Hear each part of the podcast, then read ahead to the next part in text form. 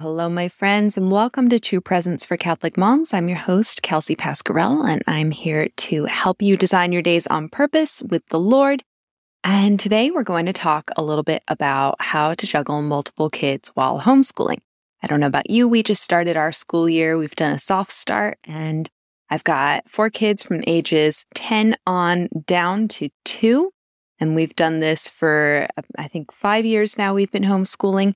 So I just want to let you in on some tips and tricks and strategies I've found for making this work with so many different age ranges. Hey there, Mama. This is True Presence, the podcast where Catholic moms like you and me learn to be embodied souls. St. Catherine of Siena said, Be who you were meant to be, and you will set the world on fire. In the midst of hurry, worry, and social media, we're doing a 180 and focusing on real presence, communion, connection, natural living, and bringing eternity into our hearts and homes. I'm your host, Kelsey, and I'm so glad you're here.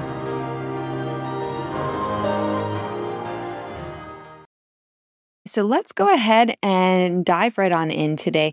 We're going to talk about how to juggle multiple kids while homeschooling because as you probably have experienced, they all have different needs, different levels of understanding. And sometimes it can just feel like it's impossible to get in a solid lesson, especially if you have a baby or a toddler underfoot and making lots of background noise at the same time. So let's dive into a couple of the big picture strategies first, and then we'll get into some of the minutiae for just managing those details. And I want to start with just a moment for you moms who have all little kids right now. I want to tell you, first of all, that you are in one of the harder stages of homeschooling because if your kids aren't reading yet and if they don't have a lot of those basic habits in place yet, it really is just a little more, it's a little more hands on than later on when they're able to do things more independently. But just know that and also know that in those early years, they are learning so much just by doing real life. So many of the school lessons that they internalize are going to come from just ordinary things that you guys do together, things like cooking together, like going on walks, like going to events. And they're learning important things. They're learning pre writing skills, they're learning pre reading skills just by you talking to them and reading excellent books to them. And so you can take the pressure off a lot on making school look like school at home when you have all little kids. I'm talking about like those days where you've got a five year old, a three year old, a one year old. A lot of us go through that stage and we are so stressed and worried about whether our kids are going to fall behind. In some countries, they don't even start reading lessons until their uh, children are in second grade, seven years old. They focus on spoken language, and those countries have extremely high literacy rates.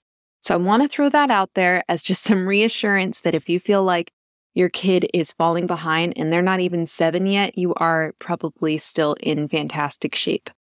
So take the stress off, take the pressure off, do life together, and just focus on quality reading.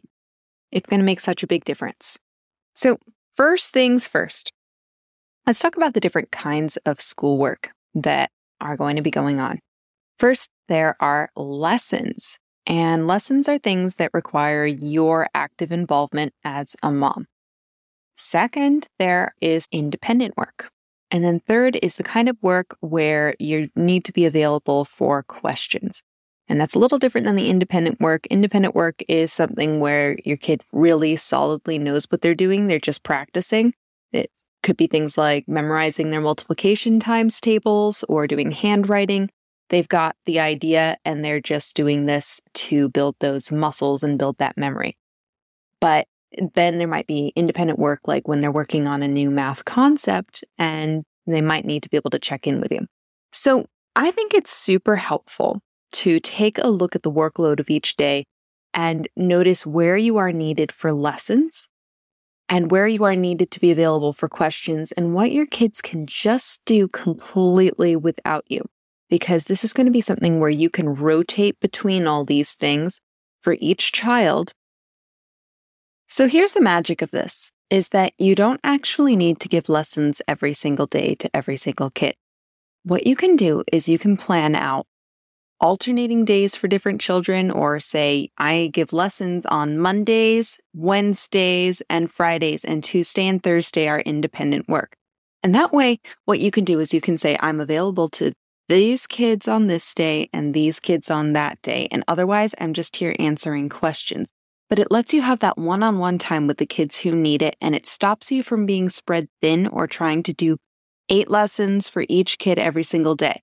You have to remember that homeschool is not the same thing as school, like a regular typical brick and mortar school where you're trying to hit all these subjects all in one day for every child. It doesn't have to work like that.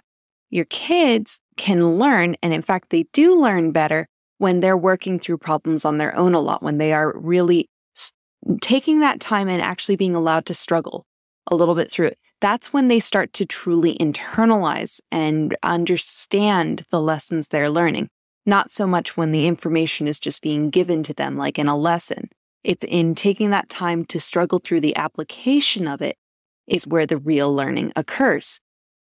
So, how do we make the independent work actually independent? That's a really good question. The first thing is to automate whatever you can automate. So there's some things that you don't need to have custom for each day that can be very routine. For example, you could say that every day you have to do 20 minutes of independent reading or one page of your handwriting book, and you can just keep that consistent.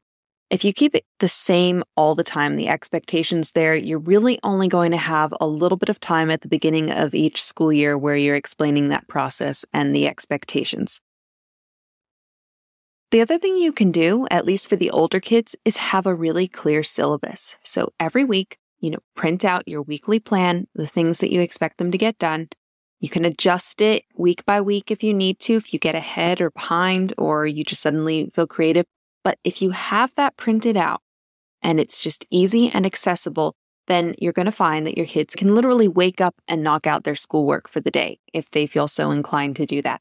And it sets it up to be so smooth for those days where they've got their independent work.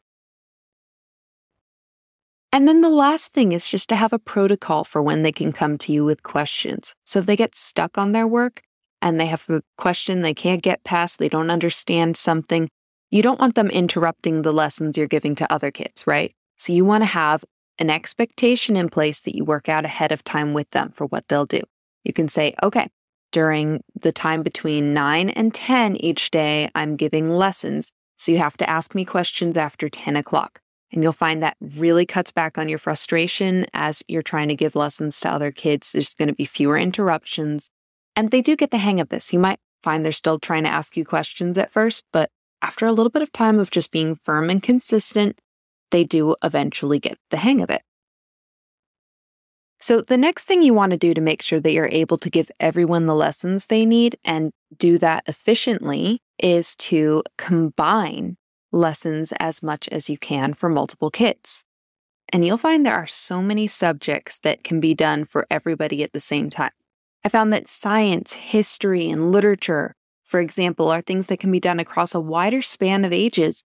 And all you have to do is do the lesson with everybody and then customize the follow up work that they're expected to do according to their age. So, for example, let's say your science lesson is on you know the the carbon and nitrogen cycles and you are talking about composting as part of that then you can have your older kids write a few paragraphs or an essay depending on what their academic level is and have your younger kids draw a diagram you can even have your preschoolers involved in this just by doing the hands on stuff with you. Maybe as a family, you make a project of starting a compost pile just for some hands on application of this lesson, and even the littlest ones can participate and be involved.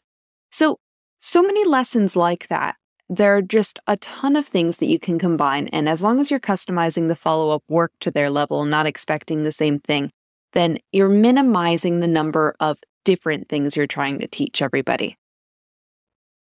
This even has the advantage as they get older of when you're revisiting these core lessons over and over, it reinforces the knowledge. And you can have the older kids work a little bit with the younger kids because in teaching, that also reinforces what they've learned before. The material's familiar, they revisit it, and they internalize it better. segregating children by age in school is a relatively recent phenomenon. There's a lot of benefit of the younger kids being able to look ahead and see what the older kids are working on and know what they will eventually be doing, and also for the older kids to be looking backward, seeing the same material again so that again they are reviewing it and helping the younger children to learn. It also, I think, makes things so much more approachable when a child sees another child who's just a little bit older than them working on something, it is such a different experience than when they are seeing that their parent can do it. They say, okay, this kid's only a year older than me and has grasped it. So I probably could too. Versus when they see a parent doing it, they go, oh, well, they've got, you know, 20, 30 years on me. So of course this is too hard for me. It's just a completely different perspective. I think there's just so much value in mixing the ages. And the last thing you should consider doing is if you find that there's an area where you feel particularly stressed or like you are ill equipped to teach a subject, it's worth considering figuring out if there's a way you can delegate that or perhaps hire someone who can do that. So there's so many resources out there. If math isn't your strong point, you can use all sorts of online programs to teach math. So I, for example, I don't feel comfortable teaching my son how to play piano. He wants to learn how to play piano. And even though I play, I have no experience in teaching that. There's so much more that goes into teaching how to play a musical instrument than in simply knowing how to play it. So it's something I feel really good about outsourcing and delegating and having someone else do.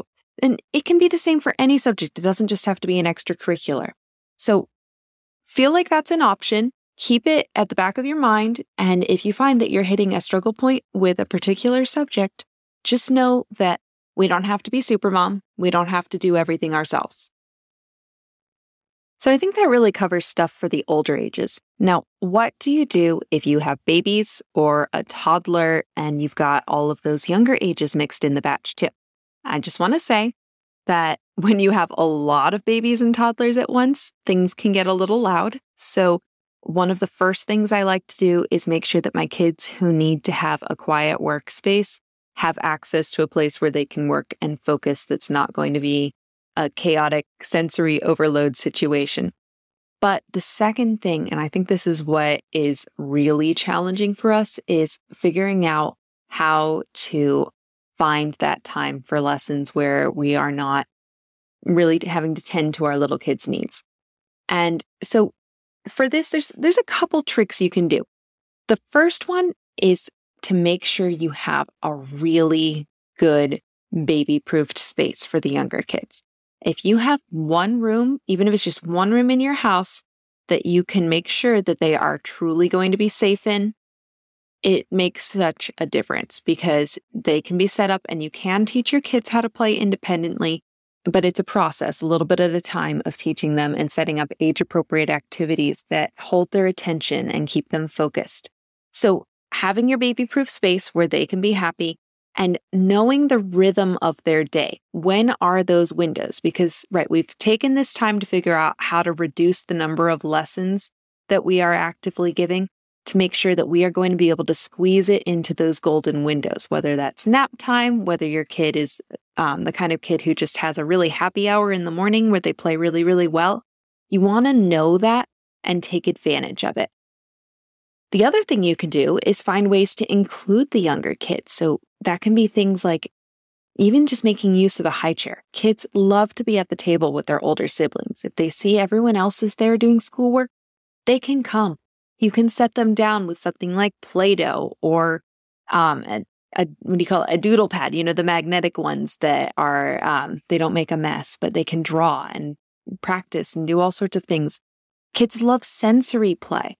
And I'm not talking about things that make a huge mess, but just little things like if you give them two cups with water and teach them how to pour water back and forth between those two cups. All of these exercises can be so fascinating and hold their attention for a long time. And they're not lonely, they feel included, they're actually building their own skill of learning to focus as you set out these activities. It's going to help them later on. The other thing you can do is if you've got some budding readers, in your homeschool, you can make part of their school be to read out loud to their younger siblings for like 20 minutes. And first of all, it's great for the littler kids. And second, it's great for the older kids to practice and build their confidence because they know their younger siblings aren't going to judge them. It just feels very comforting and they can grow in their confidence, but also they feel like they're contributing. It's just a really great way to reinforce that what they're learning is valuable and helpful.